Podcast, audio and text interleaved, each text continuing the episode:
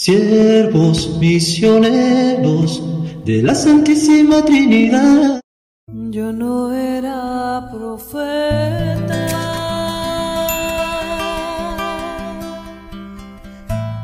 Ni un hijo de profeta.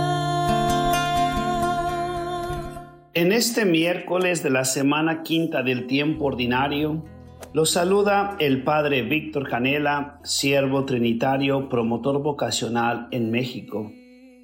El día de hoy en nuestra iglesia estamos celebrando la memoria de San Juan Bosco.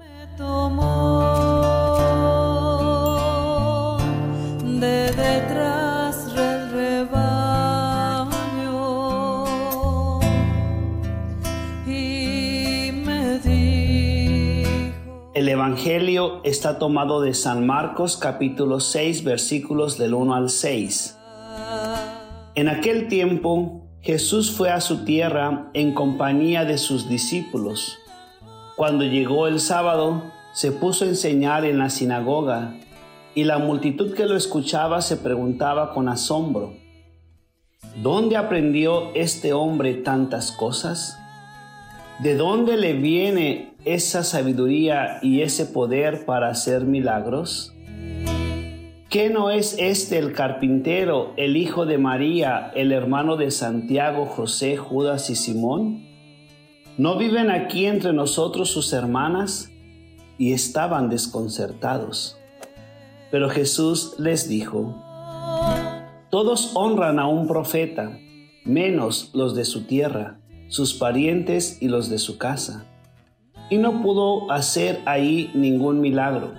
Solo curó algunos enfermos, imponiéndoles las manos, y estaba extrañado de la incredulidad de aquella gente. Luego se fue a enseñar en los pueblos vecinos. Palabra del Señor. Gloria a ti, Señor Jesús.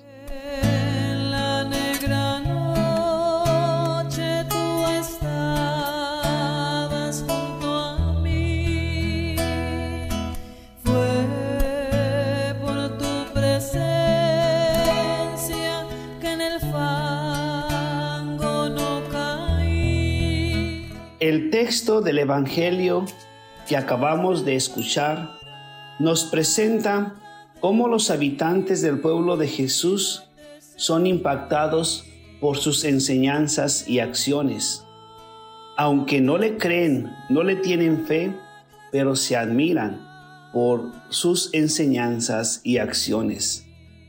Las expresiones y preguntas de sorpresa e incredulidad que se hace la gente le permite ver a Jesús su falta de fe en él. El mismo relato nos menciona cómo Jesús en sus palabras les hace ver a ellos su falta de fe, diciéndoles, todos honran a un profeta, menos los de su tierra, sus parientes y los de su casa.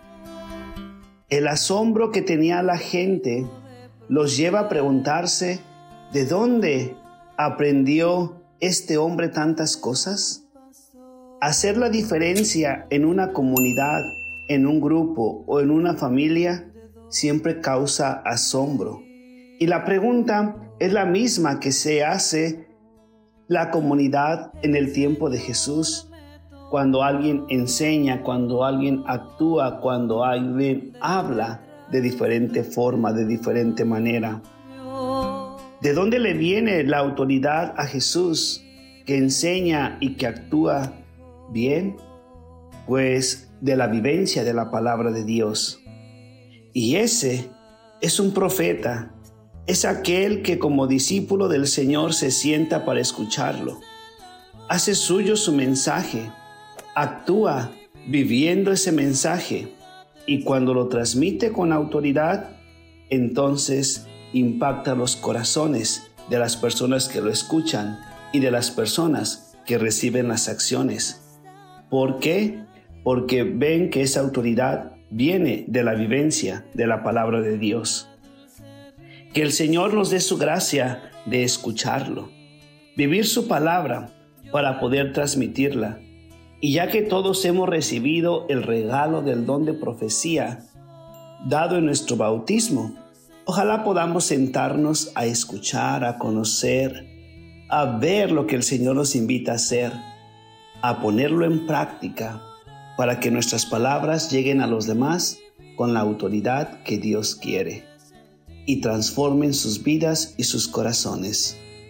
El padre Josh nos decía a la familia del cenáculo misionero en sus escritos que es bueno salvar nuestra vida, pero también es bueno ayudar a otros a que salven su vida.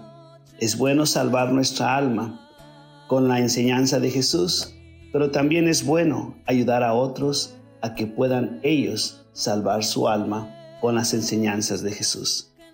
Que el Señor nos dé su gracia, que podamos transmitir su mensaje y sobre todo podamos vivirlo, podamos sentirlo y hacerlo realidad para impactar a muchos alrededor de nosotros. Que el Señor nos bendiga.